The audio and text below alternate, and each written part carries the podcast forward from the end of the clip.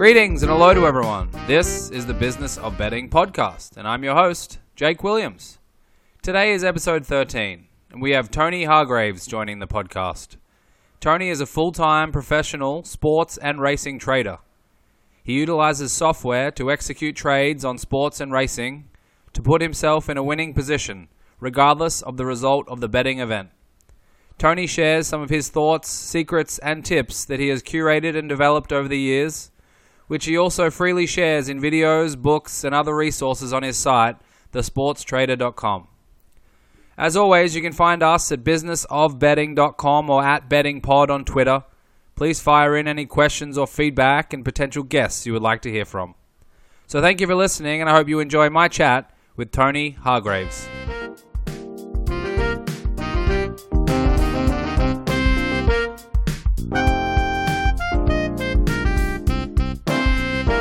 Today I'm joined by Tony Hargraves. Tony, thank you very much for joining me. My pleasure, Jake.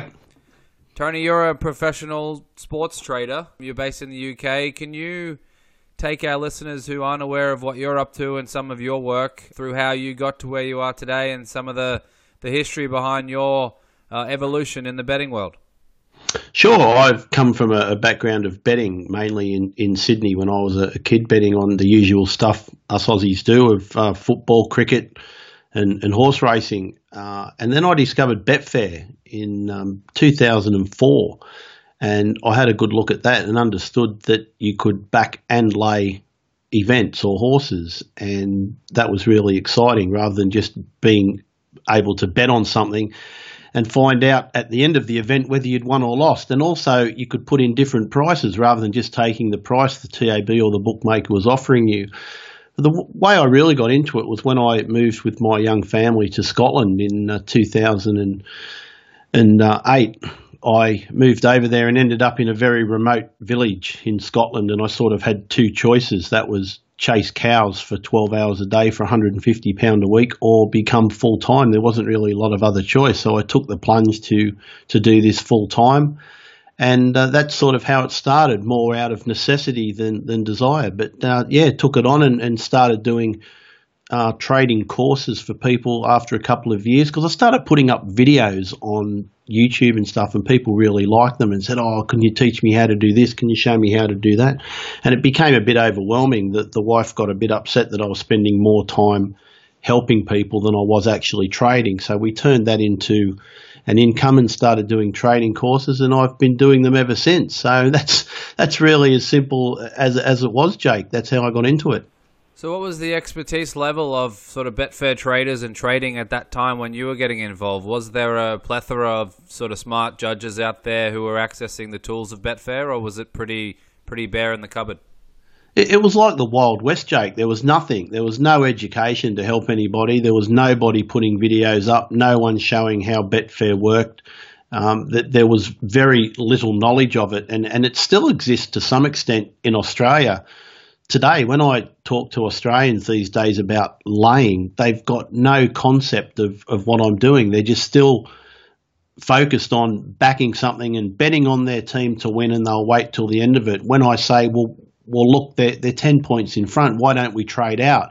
I get this blank stare. They still don't comprehend that you can take positions on, on either side of a market, sort of bet on something to happen and against it, and come out with a profit no matter what the outcome. I still get blank looks, and uh, I find that Americans are the same. They they have no concept of trading; it's all pure betting. So, hopefully, those two markets will will eventually come into play, and I'll be able to educate some people. But um, nothing at all back then, Jake. It was just all learn yourself, learn on the job, making many mistakes, blowing many banks uh, until you finally learn you know, best not to do that. Uh, and, and, that's how we, we went through the process.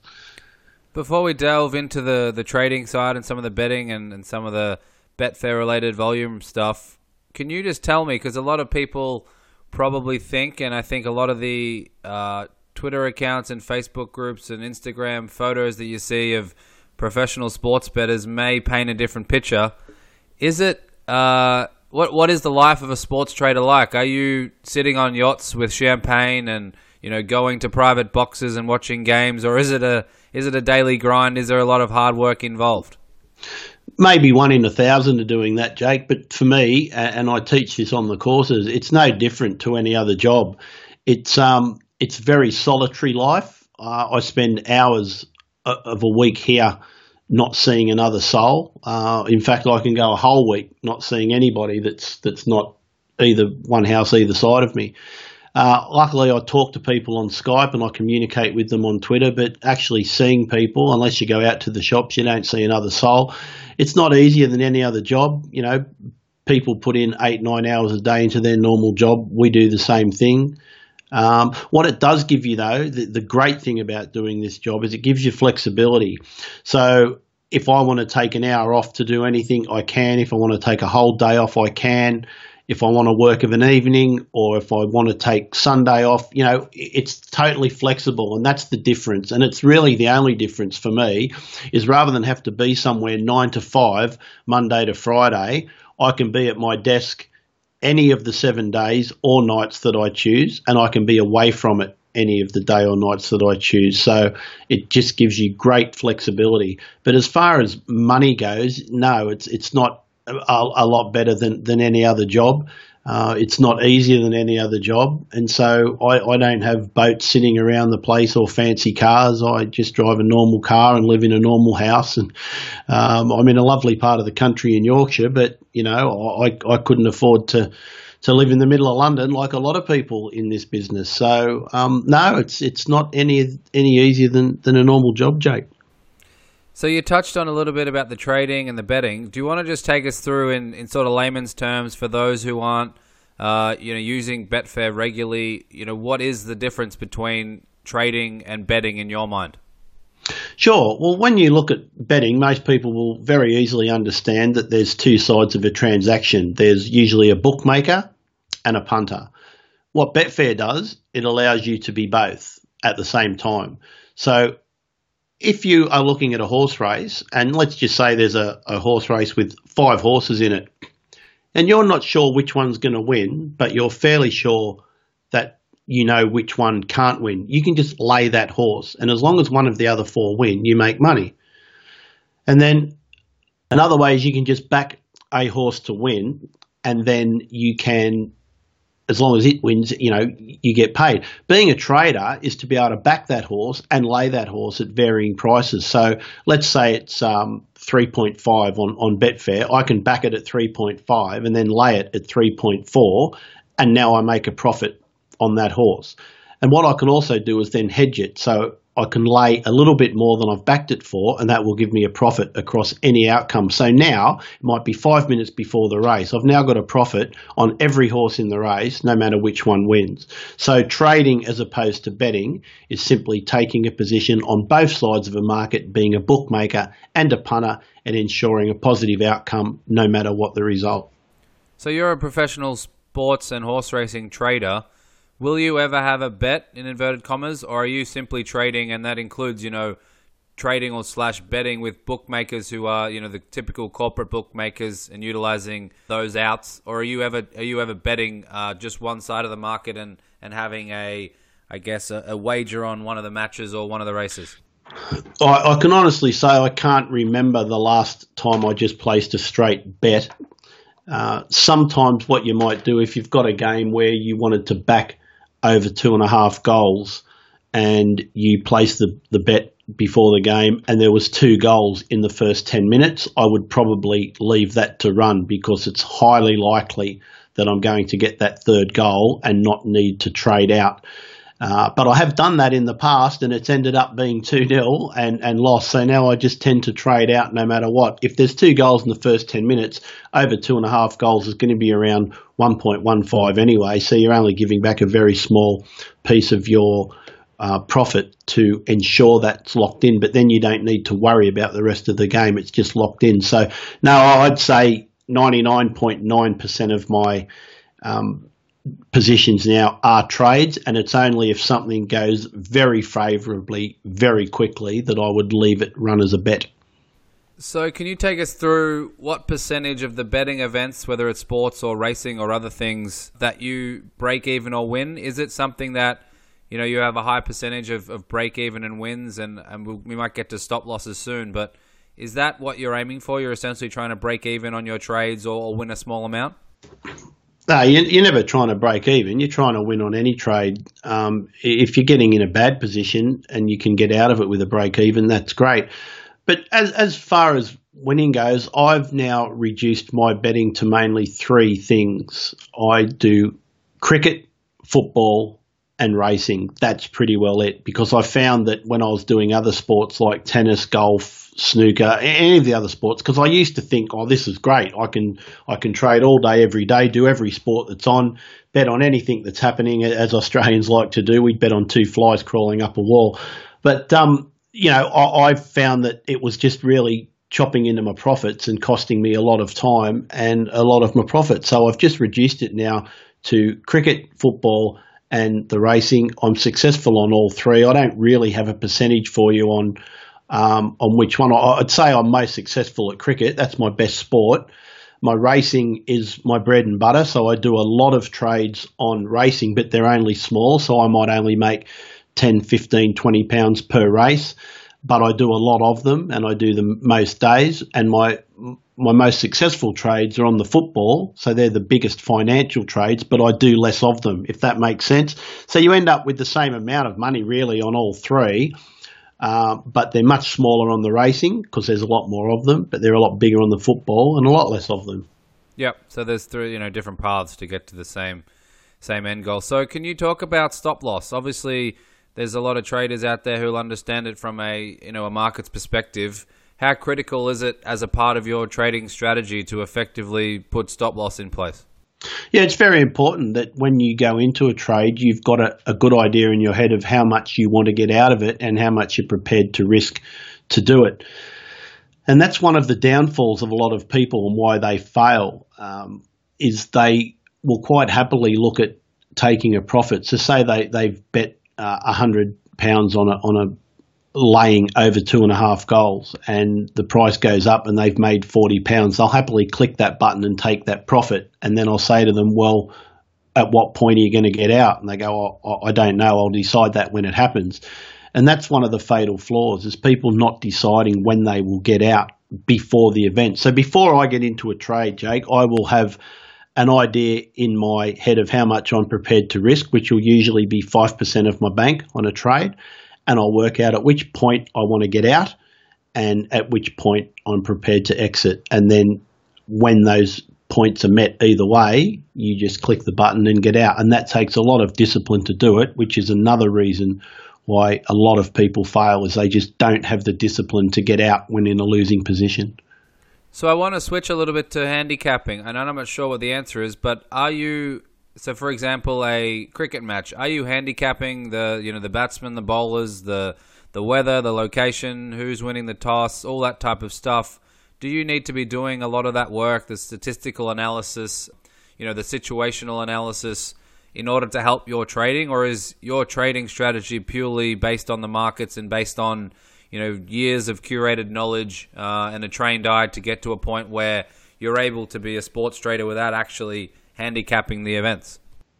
No, you've definitely got to do your research and your analysis, and that's a, a big part of it. Uh, you, you can't just open up a market and look at the prices and take a guess if that's value or not. You've got to work out you know exactly what's going to happen. So you, know you look at a, a, a, game. There's a game that's about to start now. For example, Bayern Munich are about to play Arsenal, and the over two and a half goals market is currently sitting at 1.34, which to me, as a sports trader, looks massively overvalued. It, it's way too short, and a lot of people have been on Twitter this morning saying to me, I, am laying over two and a half goals because it's too short."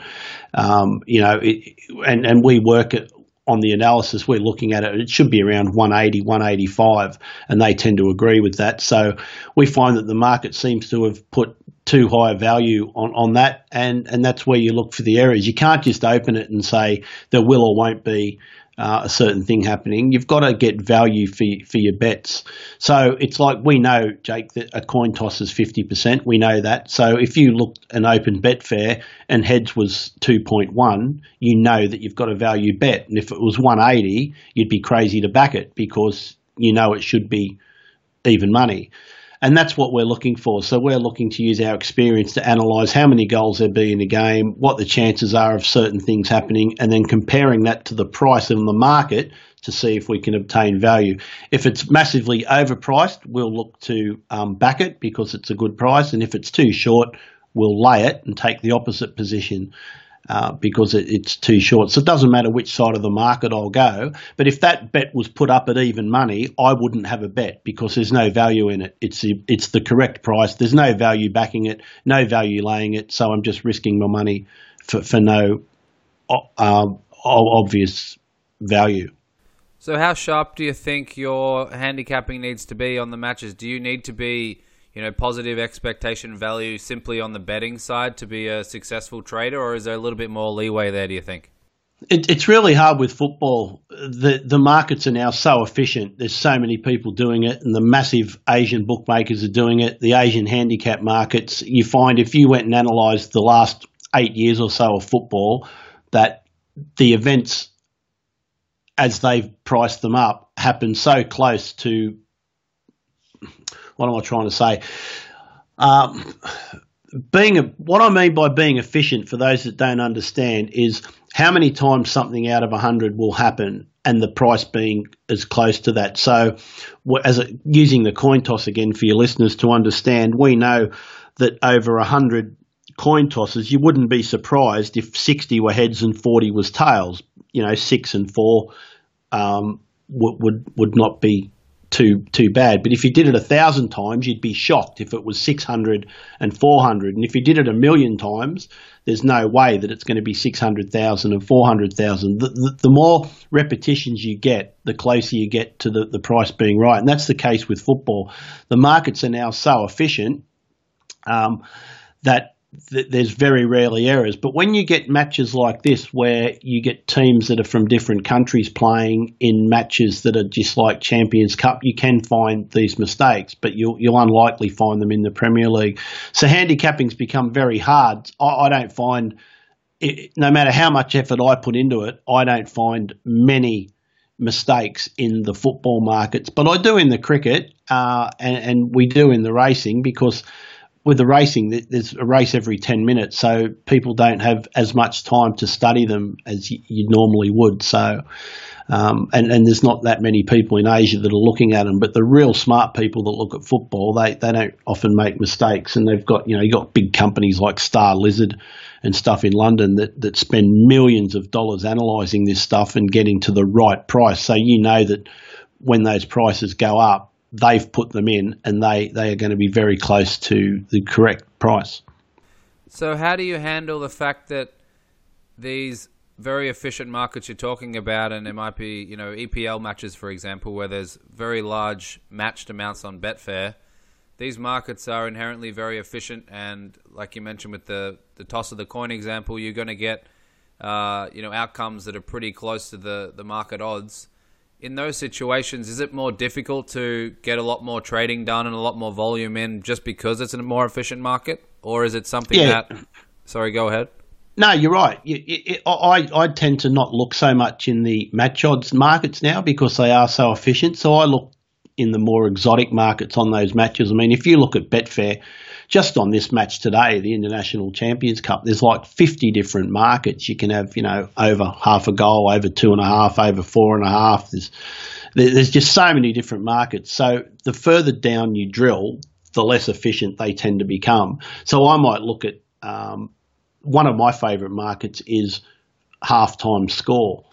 So I, I will tend to just analyse a game and look at the chances of a first half goal or a second half goal. And I find teams like Tottenham, if you look at Tottenham uh, over the last few years, how many of their matches have a second half goal? It's around 85, 86%. So if you know that and then you look at the halftime price of whatever the score is, let's say it's 1 1 at half time. If you then go and look at the price of 1 1 at half time, and it's going to be around on average 4.2 to 4.5, but you know that it's an 86% chance of happening, then you've got massive value, and I will lay that nearly every week that they play because I know that if they're going to have a goal 86% of the time, that that means that they won't have a goal 14% of the time. And so the price should should be around, you know, 16, 17. Um, to, to find out what price something should be, you would divide 100 by the chance. So if you divide 100 by 86, then that gives you the price of, of what it should be. And it certainly won't be anywhere near 4.5. So things like that I look for, inefficiencies. And you might find teams that have a lot of first half goals. You find teams that, that score 80, 90% of their matches have a first half goal. And then you go and look at the nil nil half time score and you'll find that it's normally 380 to, to 4. Uh, and it, it should be you know, a, a, lot higher than that because it's so likely there's going to be a goal. Um, and I, I, find little inefficiencies there. So that's where I have most of my success on the football, away from the highly efficient match odds and, and over two and a half goals markets.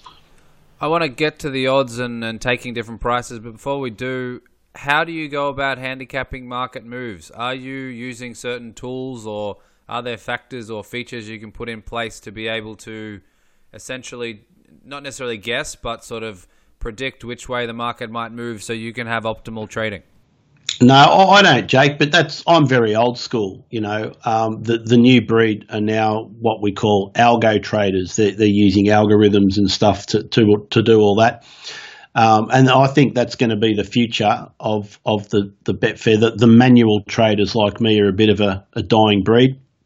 Um, and and we're just you know the the algorithms are just too efficient for us, and they're just making the markets more efficient. So I see it getting a bit harder over time to do it. But um, no, it's, it's, you know handicapping for me is is I just leave it to the others now, and I look for little things that, that I find value in, and, and just stick to them. Uh, other than that, I just stick to my horse racing because I find the horse racing extremely simple, and I can just pick up money on that race after race and um, leave, leave all the the high end stuff on the on the football handicapping to the, the professionals. So it's obviously critical to try and get the most efficient odds for your trading strategy, i.e., the highest price or the lowest price when you're laying. How easy is that to actually execute? Um, yeah, well, I, I, use some software that's just linked to the Betfair API. Uh, it's called BetTrader. It's from Racing Traders, and it's got a um, a few tools in that that are, really good. You can switch it onto a ladder grid, uh, a ladder or a grid, and I put it on ladder view. And what, what it shows you is exactly how much has been matched at each price. And so you can very quickly determine the highest point. Say we're looking at a horse and a horse is trading at around five. I can instantly look at that and see the highest point that it's been at is, say, seven, and the lowest point is four. Well, I know now if that horse is trading at uh, 4.3 that I've lost the value on it. If it was trading at 7 and a lowest point of 4, I don't want to be backing that horse because the value's completely gone out of it and I'm backing at the lowest end of the range. However, if it was trading at 6.8 and I can see at some point it's been 4 and the highest it's been is 7, I think, well, I'm getting better value on that horse than the 98% of people that have backed it um, because it's at the top of its range. And so that would be a horse that I, if I liked it, I could have, happily back that. So I, I, sort of look at those sort of things, the high point and low point. I call them the resistance points, and I'll look at uh, the highest point that, that they've been matched and, and the lowest. And then I can look at value and say it's trading at around 5.3. It's right in the middle of its range. So y- you can back it if you want to, but you're not getting immense value. And if you're laying it, you're not getting the best lay price, but you're not getting the worst either. So it's a 50 50 call which way you want it to go. But yeah, I, I do use software to, to look at um, the highest and lowest points to see if I am getting good or bad value from a price. So, speaking about price, what do you need to achieve to win over time? If you're getting what we call top fluck or top fluctuation um, or starting price, what the event the final odds essentially that was taken for that betting event. Is that enough to win over time if you're getting above the starting price or above the top fluck? Yeah, see, it's not something that I really keep a record of because I don't bet on them. I'm out before the race is finished. So, you know, I'll look at, say, I back a horse at seven and I trade out of it at six. I now don't care if the horse wins the race or not. So I, I don't really look at the results and find out. But from a betting perspective, what I know is uh, if you can back a horse at, you know, say seven, and it officially starts the race at a, a starting price of six, then you're going to make money long term. And that's where a lot of people get into trouble with the bookmakers over here. They're, they're, too smart. If they're constantly backing horses at eight to one that firm up during the day and start at seven to one, then long term they have to make money. Because if you can back a horse at eight that starts at seven and you do that over a year, you're going to have a big year.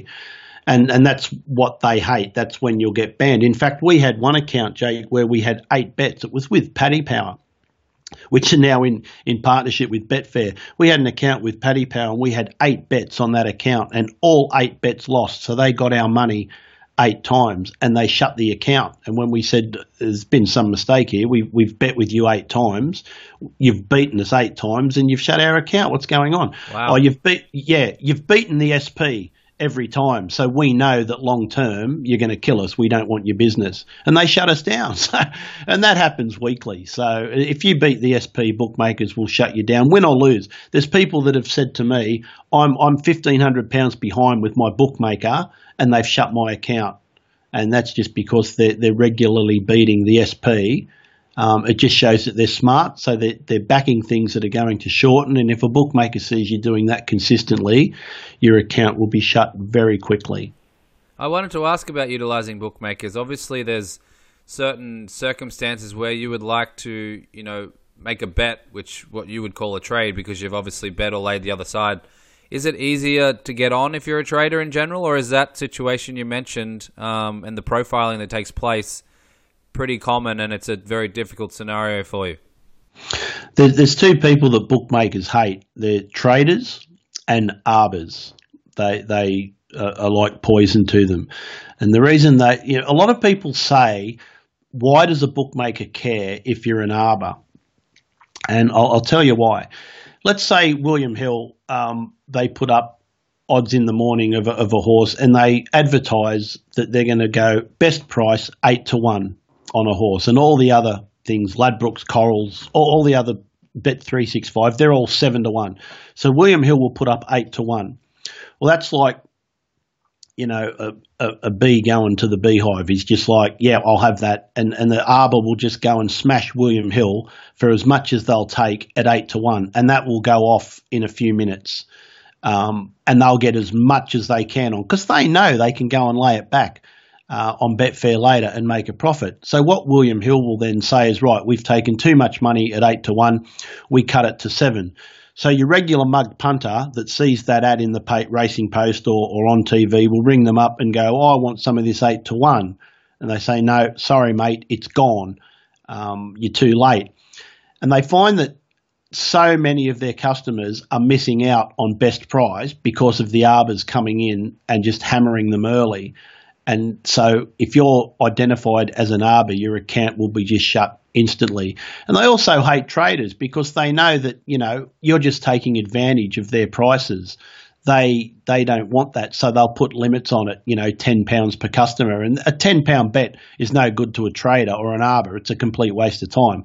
We want to get, you know, a, a thousand on, five thousand on, ten thousand on, and they won't take those sort of bets. And if you're wanting to put ten thousand on at eight to one, they know that you, you know you're going to be arbing or, um, or, or you're going to be trading it, and they they just don't want your business. They want to keep it for the little mugs that are going to have their two pound, five pound on, and just consistently lose with them. Yep. Okay. Can you take our listeners through the Betfair marketplace? Is is it correct to say that it hovers around 101, 102 percent? Is that correct? Oh, all the time. I, am looking at the Bay, Bayern Munich Arsenal game now. It's 102.6%. You can go to any horse race, uh, and it'll be always be between 101 and 102%. And as soon as it goes in or out of that, uh, there are bots that will just automatically correct it. It, it. it never goes under because it will only go under for like half a second. The bots will just smash it and push it straight back out to 101. And if it goes any higher, they'll start backing them all, you know, um, and, and getting them down to, or laying them all, sorry, and getting it back down to 101. So highly efficient, uh, rarely goes outside that. And if it does, it's only for a matter of seconds.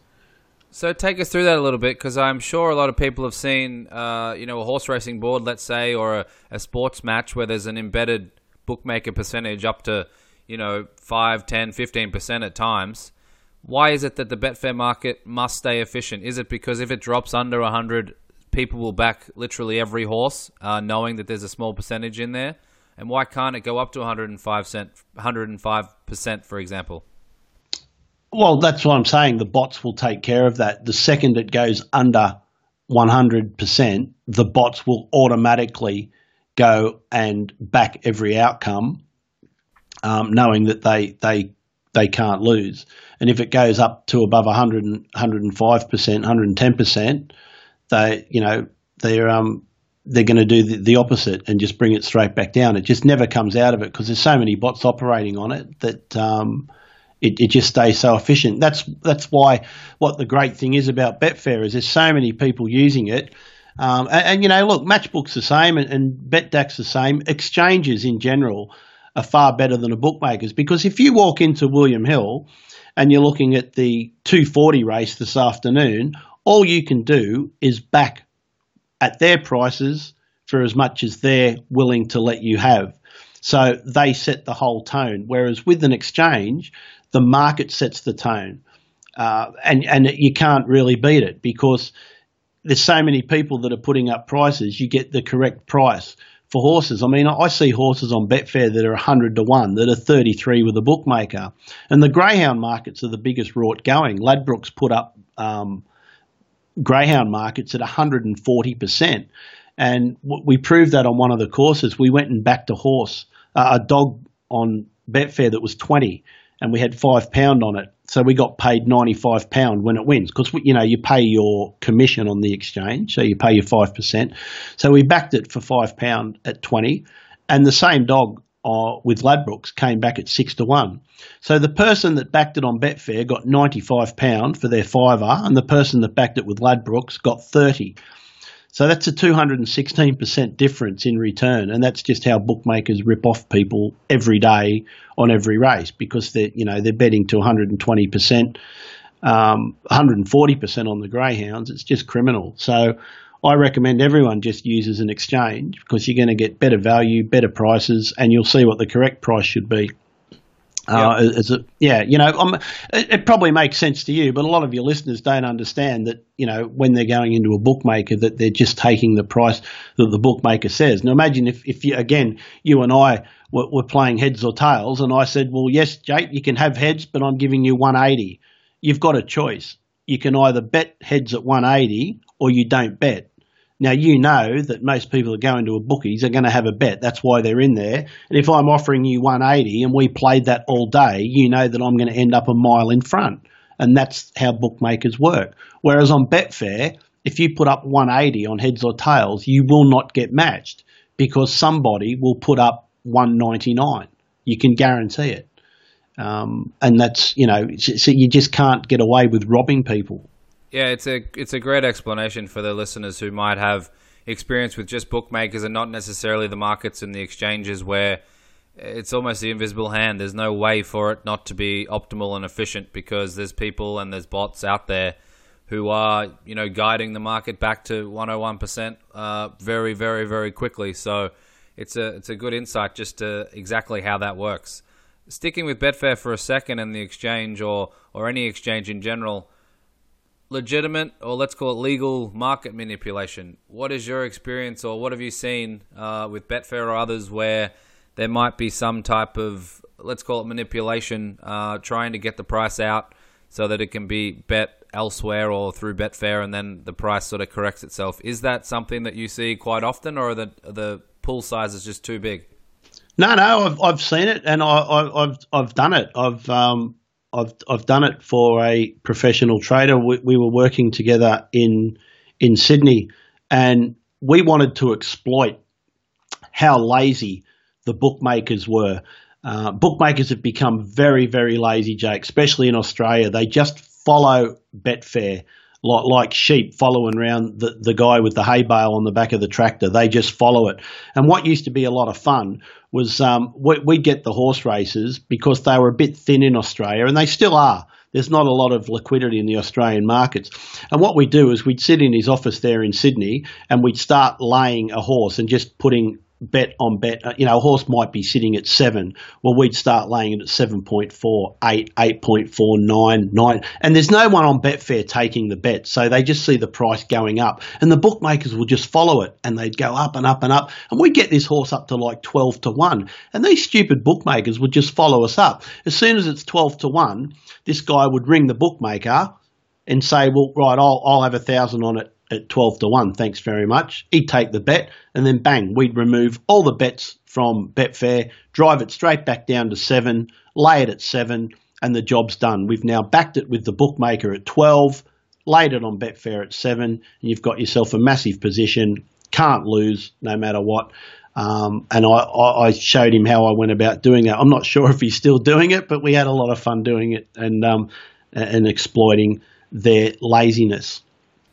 So, how is it to spot that type of scenario if you're not obviously behind it and you're watching the markets? Do you see it every day, every week, or how often can you potentially see that manipulation and, and what tools can you use to say, okay, I think this is something that I have to be careful about? Yeah, you'll see it most days on the racing markets. You don't see it on the football or, or, the cricket so much, but you definitely see it daily on the racing markets. And what you'll look for is, you know, on an exchange, you've got um, three three main boxes on either side. You've got three back prices and three lay prices that you can see when you're looking at an exchange. And let's say a horse is, is trading at seven. So on the lay side, you'll have seven, 7.2, 7.4. And on the back side, you'll have 6.8, 6.6, and 6.4. What you'll see is, let's say someone goes and puts £5,000 in at 7.4 and it might sit there for five or six seconds and then vanish. And then it'll come in again and sit there for a few seconds and then vanish. And so they put it in a third time. And let's say the price goes up to 7.4. As soon as it gets to that price, the money disappears. That is market manipulation. What that guy's trying to do is put false money into the market and give an indication that there's a lot more money to back a horse than there really is. He's trying to drive the price down. So what he what his end game is is to try and lay this horse at 6.4 or 6.6. So he puts the false money in on the backside to drive the price down, then he lays it at the lower price, and then what he'll do is the money will vanish and he'll try and drive the price back up to then make it look like there's more money to lay than back, if you know what I mean. And then the price bounces back up and he'll make his exit at that price. So you're looking for money that appears for a few seconds and then disappears. And it's easy to spot because it'll be way out of sync with the rest of the money that's there. There might be, you know, a thousand at seven, there might be 800 pound at 7.2, there might be 600 at 7.4. And then you see a five or 10,000 pound bet come in, bang, and you think that's just, that's odd. And then it disappears. And that's, that's market manipulation at work.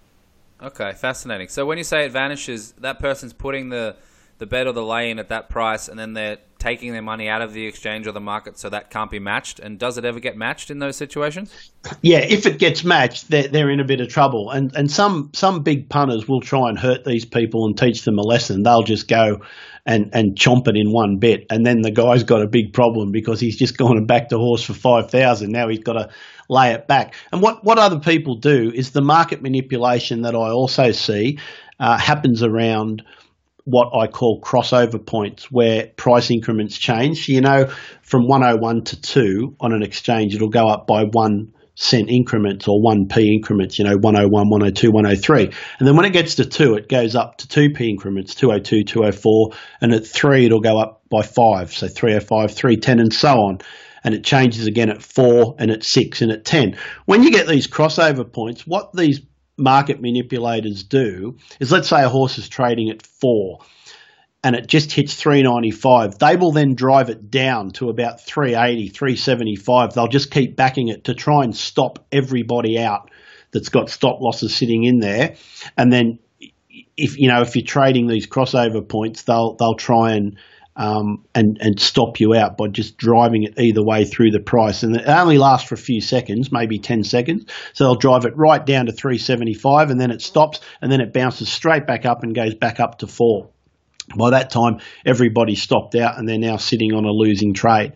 Um, because what you do, if, if you can lay a horse at a crossover point, let's say you lay a horse at four, Jake, right?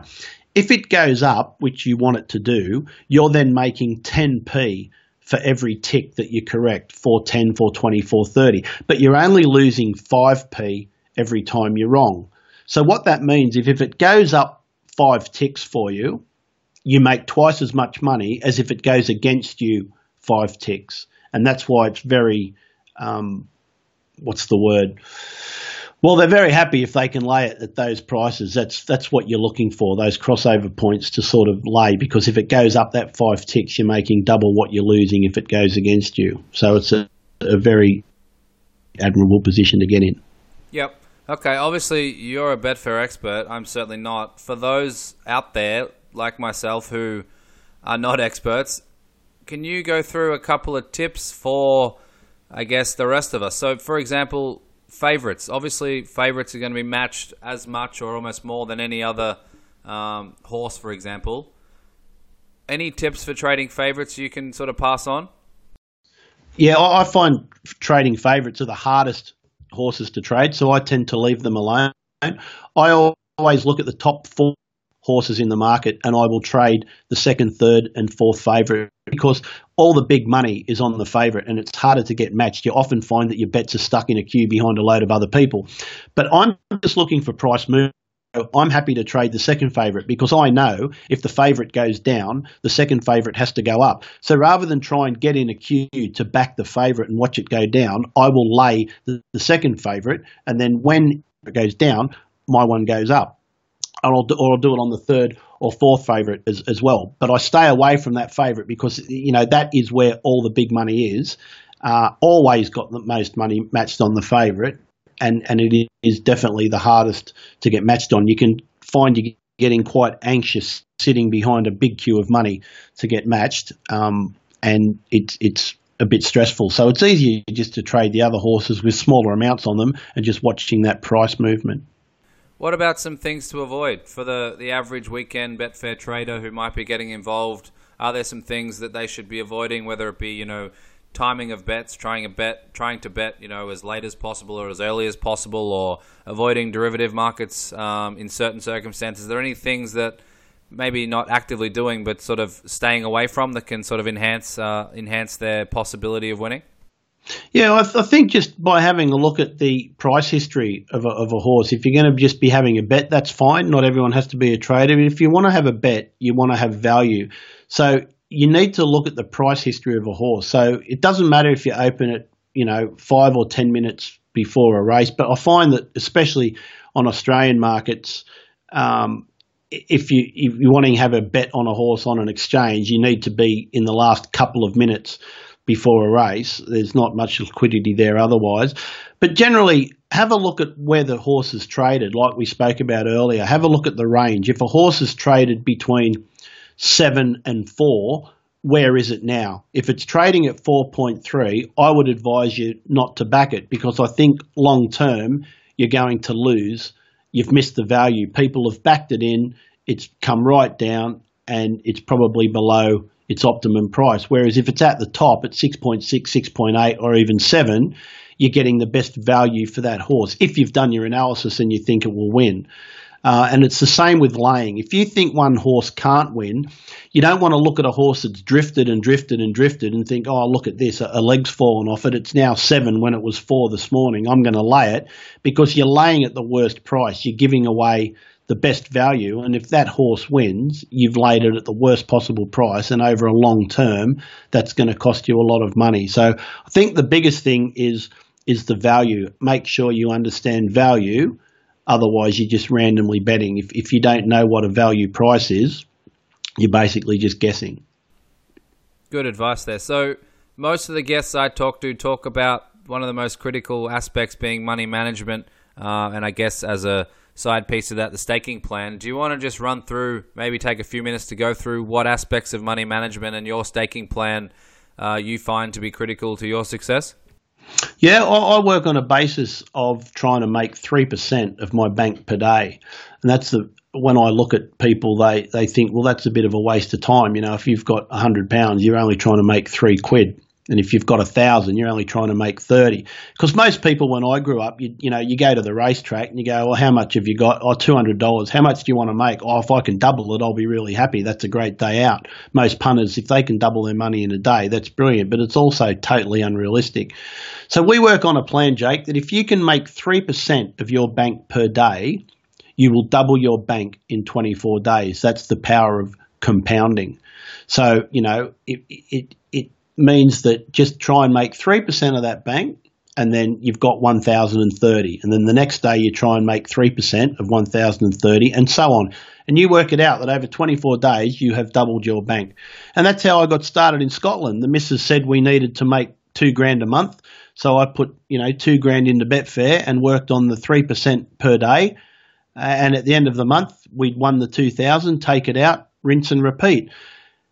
And the other side of that is never risk more than 5% of your bank on any one trade. That's one of the biggest downfalls of people is they're overstaking. They're risking 10, 20, 30% of their bankroll on one bet. And when it goes wrong, they don't have the discipline to exit the trade. They stay in hoping it comes good. Of course, most times it doesn't, and they've blown, you know, 30% of their bank. If you've got a thousand pound and you've just blown 300 of it, that's a, a pretty tough emotional blow. And it's going to take quite a while to get that back. And then people find that they start chasing it. Oh, I'll just bet double on the next one. And before they know it, half their bank's gone. Then they go on tilt, blow the other half, and they have to reload. So the two best bits of advice I can give your listeners is make 3% per day of your bank. You'll double it in 24 days. And don't risk more than 5% on any one trade. Awesome. That's great insight. Uh, I'm very grateful for your time, Tony. I have a couple more quick ones before I let you go. What type of analysis or evaluation do you do of your trading and betting? And um, do you spend hours and hours scouring through your records and, and past performance to try and uh, be a better trader in the future? Or, or, what, what approach do you take to, to sort of analyzing uh, what you're doing on a day to day or week to week basis? I definitely recommend keeping records because it will show you how you're travelling and where you're letting yourself down. Um, and I, do that on a daily basis. So I've got a spreadsheet where I don't put down every individual trade. I have a spreadsheet with every sport that I, I trade, and so it'll, you know, I'll put it at the end of today. I'll put in any cricket trades, any football trades, and any racing trades, but just under the heading. So at the end of today, there'll be football X amount, cricket X amount, racing X amount, and then you get to see how you're travelling through the, the month. And then if you, you find that you're struggling on, on one sport, and that's why I got rid of the others, because I found that the profits I were making on these three sports were being eroded by the losses on all the other sports. I, looked one month on darts and I had 12 trades on darts and I'd lost all 12 of them. And I thought, well, I'm really rubbish at this, so I've just cut it out completely. I've got no clue when it comes to darts. And I was just doing it for, for fun. So it was just crazy. So they're all gone.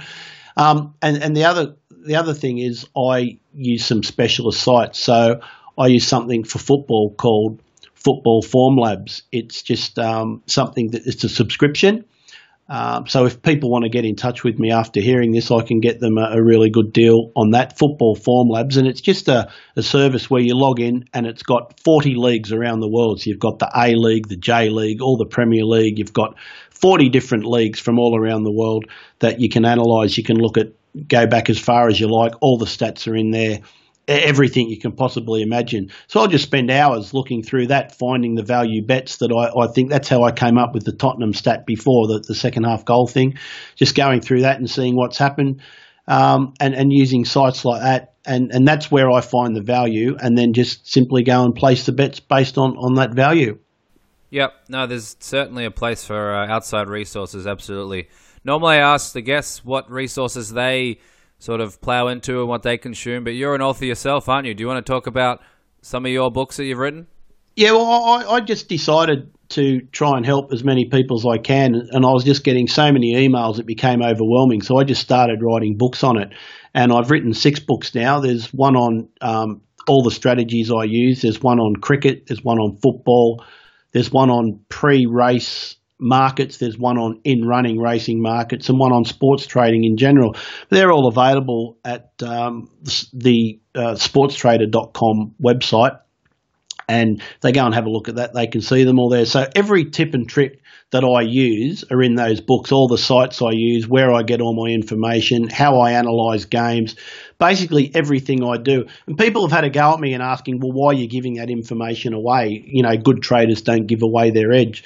Well, I, I, don't find that it erodes my edge whatsoever because the more people there are betting on an exchange, the better it is. If there was only you or me betting on an exchange, as soon as one of us loses, well, that's it, it's gone. So uh, I've got no problems with another million people coming on to, to Betfair or Matchbook and, and betting with us. It doesn't uh, hurt us at all, it helps us. So come and learn how to do it. Um, and you'll make much more efficient bets than being with a bookmaker because they are robbing you blind. And uh, it's better for everybody. So, yeah, don't be afraid to go and, and learn. And that's the thing, Jake. It is learning. Like, don't you, you can't just say, I'm going to be a carpenter, go and buy some tools and start building furniture. You've got to learn how to do it. So if people really want to learn how to make money at sports trading, I recommend that they do some research and, and buy some stuff and, and learn how to do it and watch the videos and read the books and see how people have done it uh, to find out the best approach for them. Absolutely, and there's a lot of valuable resources out there, and a lot of them are free. So you've got you know videos and content out there that's free. Um, I'm sure if people got in touch with you, that you're more than happy to help them along and give them a kickstart. Um, Tony, I want to say thank you very much. I've learnt uh, a heck of a lot just listening to you. You've obviously evolved a fair bit since you discovered Betfair in the early 2000s, and you know we touched on you know chasing cows in the countryside to you know Caribbean cricket. Um, do you want to just give everyone your Twitter handle so they can sort of follow you on Twitter? And you mentioned your uh, your website before before we go, just so they can reach out to you if they want to ask any questions or be in touch. Sure. The Twitter handle is at sportstrader underscore au. So there's a picture of me on there, so they'll be able to find who I am. They're welcome to come and ask any questions there. The website is www.thesportstrader.com. Uh, we've got a free YouTube site, which is just called Badger Trades YouTube. You go there, you'll see dozens and dozens of, of free videos of me trading and, and what I, I do there. Um, and yeah, there's all email addresses contacted. Anyone can get in touch. I'm more than happy to help. So if you need to chat to me again down the line, Jake, if you've got any questions from your your listeners, come back to me and uh, be happy to do it all again. Splendid, Tony. Thank you very much for your time and all the very best with your uh, your trading. And I definitely will uh, catch up with you again soon. You're more than welcome, mate. Catch you soon. Bye bye.